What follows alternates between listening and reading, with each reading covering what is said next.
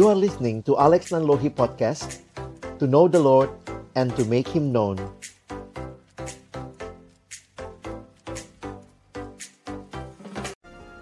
Mari Bapak Ibu Saudara yang dikasihi Tuhan, kita berdoa sebelum kita membaca merenungkan firman-Nya. Kami datang dalam ucapan syukur sore hari ini. Terima kasih karena Tuhan Engkau baik dan menyatakan kebaikan-Mu di dalam hidup kami. Kembali kami akan membuka firman-Mu, kami mohon ya Tuhan, bukalah juga hati kami. Jadikanlah hati kami seperti tanah yang baik, supaya ketika benih firman-Mu ditaburkan boleh sungguh-sungguh berakar, bertumbuh, dan juga berakar di dalam, berbuah di dalam kehidupan keseharian kami. Berkati hambamu yang menyampaikan semua kami yang mendengar, Tuhan tolong. Pada akhirnya kami bukan hanya menjadi pendengar-pendengar firman yang setia, tapi mampukan dengan kuasa pertolongan dari rohmu yang kudus, kami dimampukan menjadi pelaku-pelaku firman-Mu di dalam kehidupan kami. Bersabdalah ya Tuhan, kami umat-Mu sedia mendengarnya. Di dalam satu nama yang kudus, nama yang berkuasa, nama Tuhan kami Yesus Kristus. Kami menyerahkan pemberitaan firman-Mu. Amin. Shalom saudara, selamat Paskah. Mungkin asing bagi kita bicara selamat Paskah. Kalau Natal sedikit beda. Kalau orang bicara selamat Natal sampai bulan Januari, kalau ketemu masih selamat Natal. Tapi Paskah sering kali hanya pas hari Paskahnya. Tapi mari kita sama-sama menyatakan selamat Paskah karena ini menjadi satu bagian penting di dalam iman kita.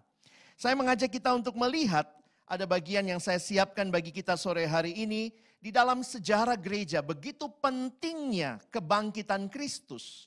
Ternyata gereja baru merayakan Natal kurang lebih tahun 313 saudara. Apa yang gereja rayakan selama ini? Gereja fokus merayakan Paskah.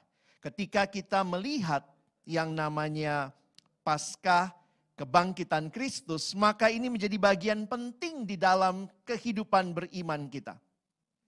Yesus yang bangkit menjadi pengharapan terbesar bagi kita.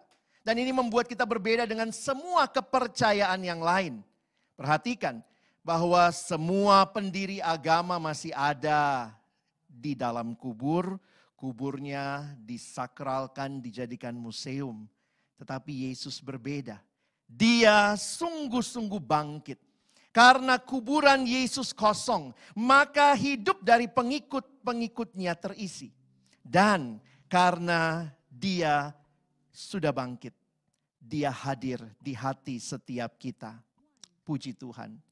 Firman Tuhan yang akan kita baca dan renungkan sore hari ini diambil di dalam kitab Roma pasal yang ke-8. Roma pasal yang ke-8 ayat yang ke-38 sampai dengan ayat yang ke-39. Jika ada PowerPoint-nya mungkin bisa ditampilkan sehingga kita bisa memperhatikan bersama. Roma pasal 8 ayat 38 dan 39.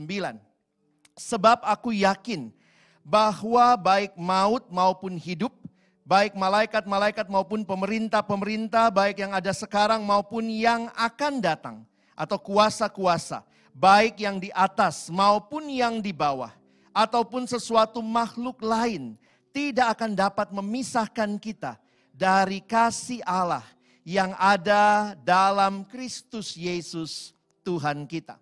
Sedemikian jauh pembacaan firman Tuhan. Berbahagialah kita yang bukan hanya membacanya, tetapi juga merenungkannya, melakukan dalam hidup kita, dan bahkan membagikannya. Saudara yang dikasihi Tuhan, hidup kita sebagai murid Tuhan tidak selamanya mengalami kelancaran. Kalau saudara perhatikan, penderitaan pergumulan hidup menjadi bagian kehidupan setiap manusia, termasuk kita, orang percaya. Tetapi kita punya keyakinan. Bapak Ibu bisa perhatikan bahwa bersama dengan Yesus kita dimampukan untuk mengatasi hal tersebut. Dan itulah yang disampaikan di dalam kitab Roma pasal yang ke-8 ayat tema kita ayat 38 dan 39. Bapak Ibu Saudara kalau kita melihat kitab Roma, kitab Roma ini sebenarnya memberikan kepada kita penjabaran tentang iman yang kita terima di dalam Kristus. Kalau Bapak Ibu lihat strukturnya, Paulus menjelaskan sebenarnya bagaimana kita dapat hidup berkemenangan. Itu di Roma pasal yang ke-8, pasal yang ke-6. Lalu pasal yang ketujuh, kita melihat bagaimana hidup dalam kebebasan yang sesungguhnya dan pasal yang sekarang kita bahas. Itu bicara tentang hidup aman, hidup yakin di dalam Kristus. Bagaimana kita boleh mengalami hidup yang aman, yang tenang, yang ada di dalam Kristus? Kuncinya fokus kita. Apa yang menjadi fokus kita? Apakah Allah menjadi fokus dalam kehidupan kita? Hari ini saya ingin mengajak kita melihat Roma pasal yang ke-8 ini. Kita mungkin akan membaca sedikit dari atas untuk melihat tiga fokus tentang Allah ini.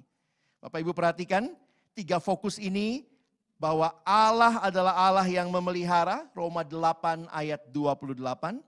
Dia juga Allah yang punya tujuan yang indah. Dan dia Allah yang mengasihi, Mari kita lihat mulai dari Roma pasal yang ke-8 ayat yang ke-28. Kita tahu sekarang bahwa Allah turut bekerja dalam segala sesuatu untuk mendatangkan kebaikan bagi mereka yang mengasihi Dia, yaitu bagi mereka yang terpanggil sesuai dengan rencana Allah. Bapak, ibu, saudara, ini adalah lima keyakinan. Kita perhatikan ya ini adalah lima keyakinan yang memberikan kepada kita sebuah kepastian yang tidak tergoyahkan.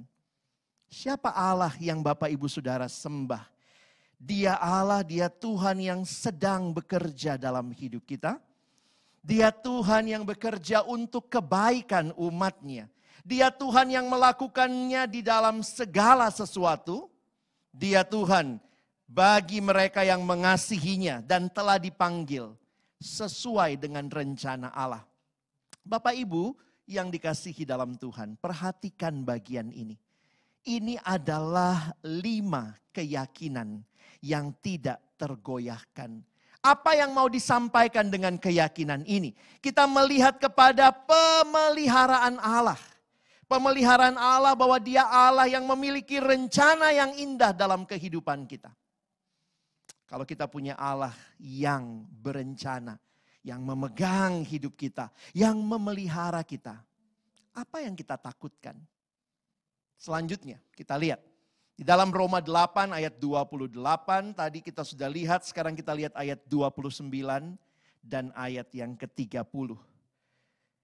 Kalau Bapak Ibu memperhatikan, saya mengutip kembali. Di dalam bagian ini ada lima hal lain lagi kalau tadi lima penegasan tentang keyakinan yang tidak tergoyahkan. Ini lima penegasan yang tidak dapat disangkal. Saudara perhatikan, ini menunjuk kepada umat Tuhan. Siapakah umat Tuhan? Orang-orang yang dipilihnya dari semula. Artinya Tuhan menaruh kasihnya pada umatnya. Saudara, dia Allah yang menentukan setiap kita untuk menjadi serupa dengan gambaran anaknya, yang juga dipanggil melalui Injilnya, yang dibenarkannya dan akhirnya yang dimuliakannya. Saudara apa yang mau disampaikan dalam bagian ini? Allah kita adalah Allah yang punya tujuan dalam hidup kita. Dan untuk tujuan itu, Allah memegang kehidupan setiap kita. Saudara sudah lihat ya, ada God's providence, pemeliharaan Allah. Ada Allah yang punya tujuan dan sekarang kita tiba di tema kita. Roma 8 ayat 31. Kalau kita baca sampai bagian selanjutnya. Bapak Ibu bisa memperhatikan Roma 8 ayat 31, sebab itu apakah yang akan kita katakan tentang semuanya itu? Saya tidak baca semua ayatnya. Kalau Bapak Ibu lihat di screen di depan kita, berapa banyak tanda tanya? Nah, Bapak Ibu bisa hitung ya. Lihatlah ini pertanyaan-pertanyaan yang Paulus tanyakan ketika dia membahas tentang kasih Allah. Dan di sini kita ketemu dengan bagian yang menarik. Siapakah yang akan menggugat orang-orang pilihan Allah? Allah yang membenarkan mereka? Siapakah yang akan menghukum mereka? Kristus Yesus yang telah mati? Bahkan lebih lagi yang telah bangkit. Nah ini Jumat Agung, Paskah, yang duduk di sebelah kanan Allah yang malah menjadi pembela bagi kita. Apa yang mau disampaikan dalam bagian ini? Saya menyimpulkannya begini saudara. Ada lima pertanyaan yang sebenarnya tidak membutuhkan jawaban. Kalau Bapak Ibu ikuti satu persatu pertanyaan ini menarik ya. Jika Allah di pihak kita, siapa yang akan melawan kita? Paulus tidak menjawabnya karena sebenarnya ini pertanyaan yang tidak membutuhkan jawaban. Kalau Allah sudah di pihak kita, siapa lagi yang akan melawan? Selanjutnya dia menyatakan di ayat yang ke-32, ia yang tidak menyayangkan anaknya sendiri. Dan seterusnya, perhatikan pertanyaan ketiga, pertanyaan keempat, sampai pertanyaan kelima. Perhatikan pertanyaan kelima. Siapakah yang akan memisahkan kita dari kasih Allah. Kalau tadi Allah adalah Allah yang memelihara. Dia Allah yang punya tujuan, tapi jangan lupa dia juga Allah yang mengasihi.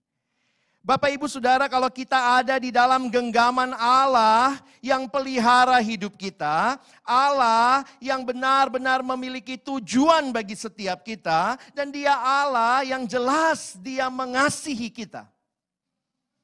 Maka apa yang perlu lagi untuk kita ragukan dalam hidup ini? Bukti Allah mengasihi kita. Saudara bisa lihat di mana? Bukti Allah mengasihi kita ketika dia memberikan anaknya. Itulah yang kita rayakan bersama ketika memperingati Jumat Agung dan Paskah. Saya mengutip kalimat pendeta Billy Graham yang berkata, Allah membuktikan kasihnya pada kayu salib. Ketika Kristus digantung berdarah dan mati, itulah saatnya Allah berkata kepada dunia, I love you. Aku mencintaimu. Apa yang Yesus alami ketika dia harus mengalami kematian yang didahului dengan pencambukan Romawi yang begitu brutal. Lalu dia harus memikul salibnya menuju ke Golgota. Dan ketika sampai di sana dia ditelanjangi dan kemudian dia harus dipakukan pada kayu salib. Dan bahkan kita melihat bagaimana dia ditikam lambungnya sehingga tidak ada kesimpulan lain selain kita meyakini. Yesus sungguh sungguh mati. Mengapa dia harus sungguh-sungguh mati? Karena kita memperingati kebangkitan. Dia yang mati itu menang atas maut. Perhatikan kalimat malaikat. Malaikat berkata, "Jangan takut. Kamu mencari Yesus orang Nazaret yang disalibkan itu, ia telah bangkit. Ia tidak ada di sini, lihatlah. Inilah tempat mereka membaringkan dia." Saudara, kalau engkau meragukan kasih Allah, ingat lagi apa yang Allah lakukan bagi kita melalui kematian dan kebangkitannya. Saudara, tanpa kebangkitan, salib nggak ada artinya ya. Kadang kita berpikir, salib apa artinya?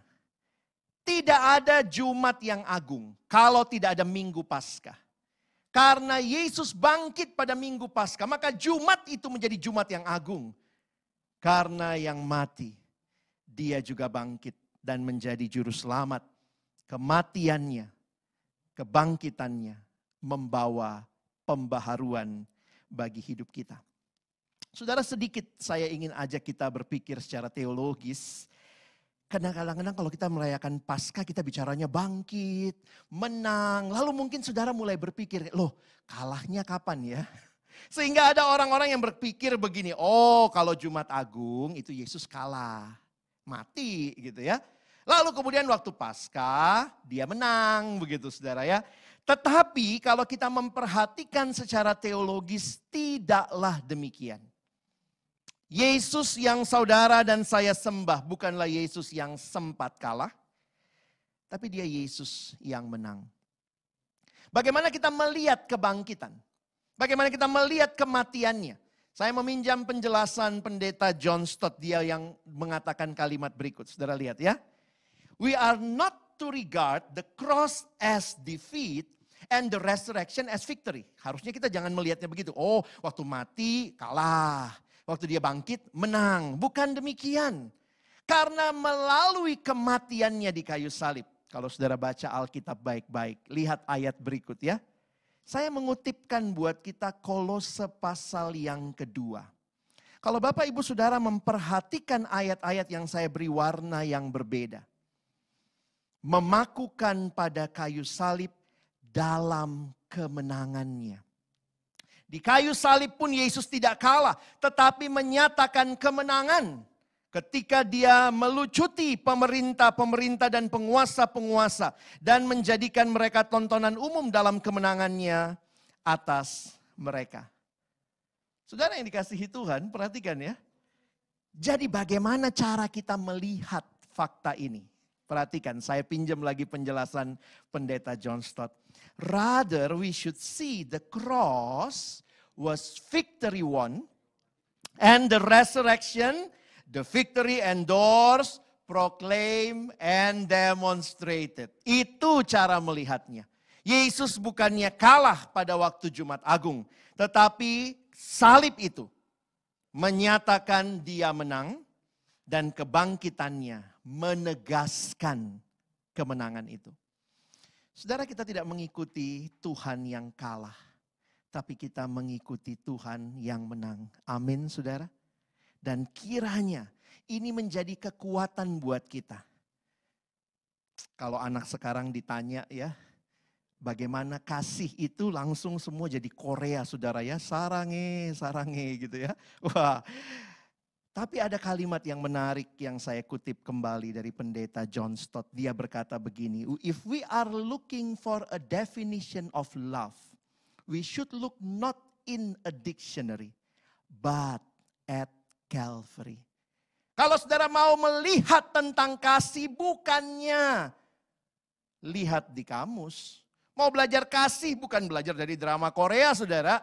Tapi lihatlah tindakan kasih Allah di Calvary.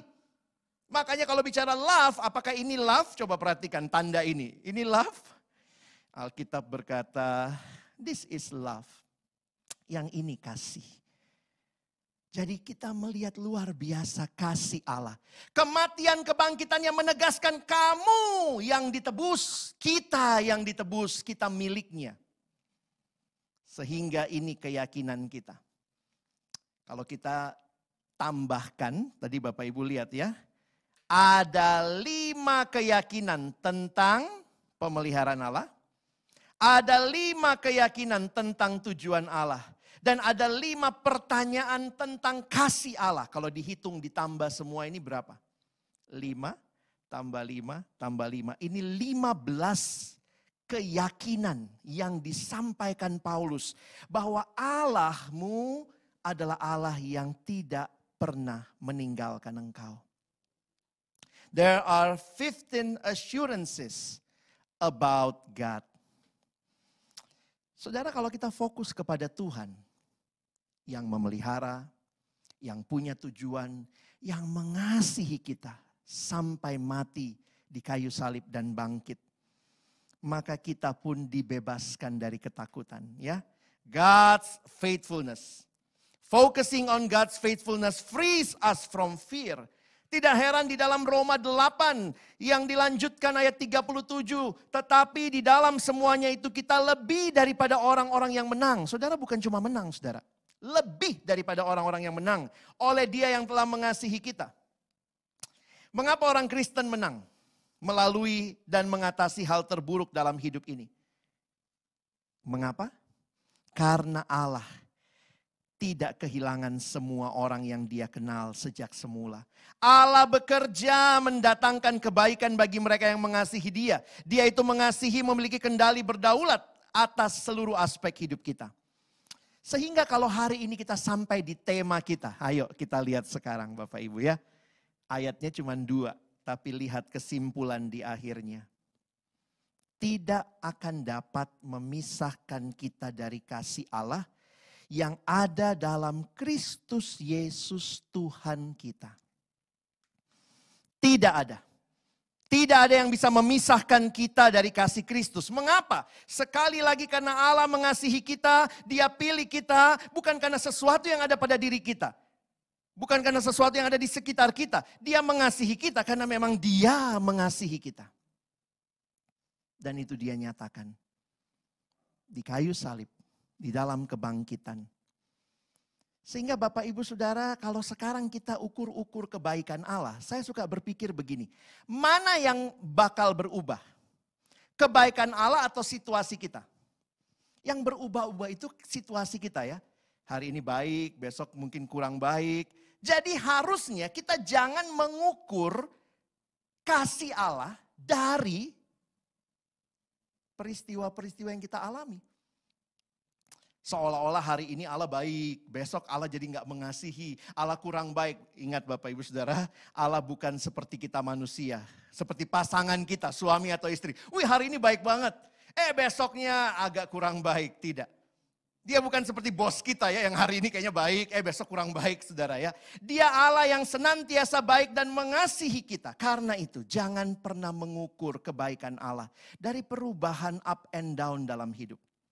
Tetapi ingat, di dalam situasi susah dan senang, Allah hadir dan Dia menyertai kita.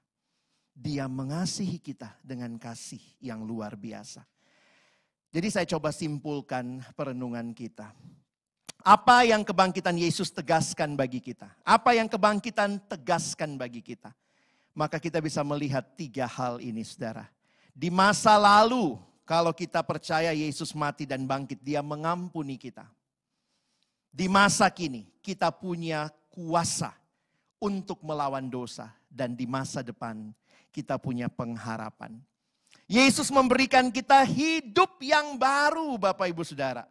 Dan melalui kebangkitan Kristus dia memberikan kita kuasa atas segala kecenderungan dosa ketika kita mengizinkan dia mengendalikan hidup kita. Kita pada takut sama COVID tapi jangan-jangan ada virus-virus yang lebih menakutkan di sekitar hidup kita. Kemalasan, kemarahan, kecurangan, pornografi. Tapi ketika Kristus bangkit kita bisa berkata, I am free kita punya pengharapan Bapak Ibu Saudara. Dan pengharapan ini karena apa? Perhatikan ayat ini. 1 Petrus 1 ayat 3. Oleh kebangkitan Yesus Kristus dari antara orang mati, kita dibawa kepada suatu hidup yang penuh pengharapan. We have a living hope because we have a living Savior. Tidak heran kalau kita punya keyakinan Tuhan hadir dalam hidup. Kita bisa melewati hari-hari yang paling sulit sekalipun. Because of Jesus, there is always hope even in the darkest moment of your life. Karena itu kita bisa nyanyi ini saudara ya. Because he lives, we can face tomorrow. Kalau saudara sudah mengalami kasih Tuhan yang luar biasa, sekarang tantangannya Maukah kita pulang dan mengasihi dia dan sesama? Saudara, di akhir khotbah saya, saya ingin mengajak kita melihat. Sudahkah engkau dan saya hadir membawa kasih yang sudah kita alami melalui kematian dan kebangkitan Kristus? Saudara, di tengah-tengah sinergi di perusahaan yang Tuhan berikan kepada kita. Mungkin tidak semuanya banyak hal yang kita alami, penyesuaian sana dan sini. Apakah kasih kita jadi berkurang, saudara?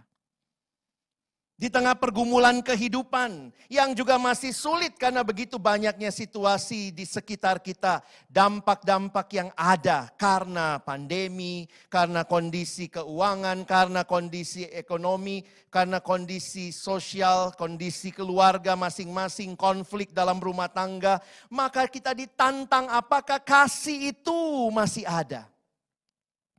Sehingga itu tercermin dari cara kita bergaul, Cara kita bekerja menyatakan kasih. Rumah tangga kita pun menyatakan kasih. Katanya Bapak Ibu, bahasa Indonesia itu paling gampang menjelaskan kasih. Apa itu kasih? Kasih, ya kasih. Kasih bukan berorientasi pada diri sendiri dengan egois. Tetapi kasih bicara memberi, memberi, memberi. Kalau saudara sungguh mengalami pasca hari ini, Pergumulan masih ada. Pergumulan tetap ada. Tapi satu hal yang pasti, kita tetap bisa mengasihi di tengah-tengah situasi ini.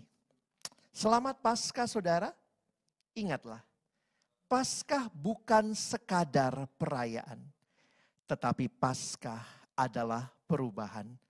Perubahan untuk tetap mengasihi di tengah-tengah situasi yang sulit sekalipun. Tuhan Yesus memberkati kita. Amin. Mari berdoa. Tuhan terima kasih buat firman-Mu, teguhkanlah dalam hati kami. Karena Kristus yang sudah mati, sudah bangkit memberikan kemenangan itu bagi kami. Menyatakan engkau mengasihi kami dengan kasih yang tidak berkesudahan. Kami pun rindu hadir dan mengasihi di sekitar kami. Terima kasih Tuhan, kiranya firman-Mu bukan hanya kami dengar, tapi boleh kami lakukan. Dalam nama Yesus kami berdoa, kami bersyukur. Amin.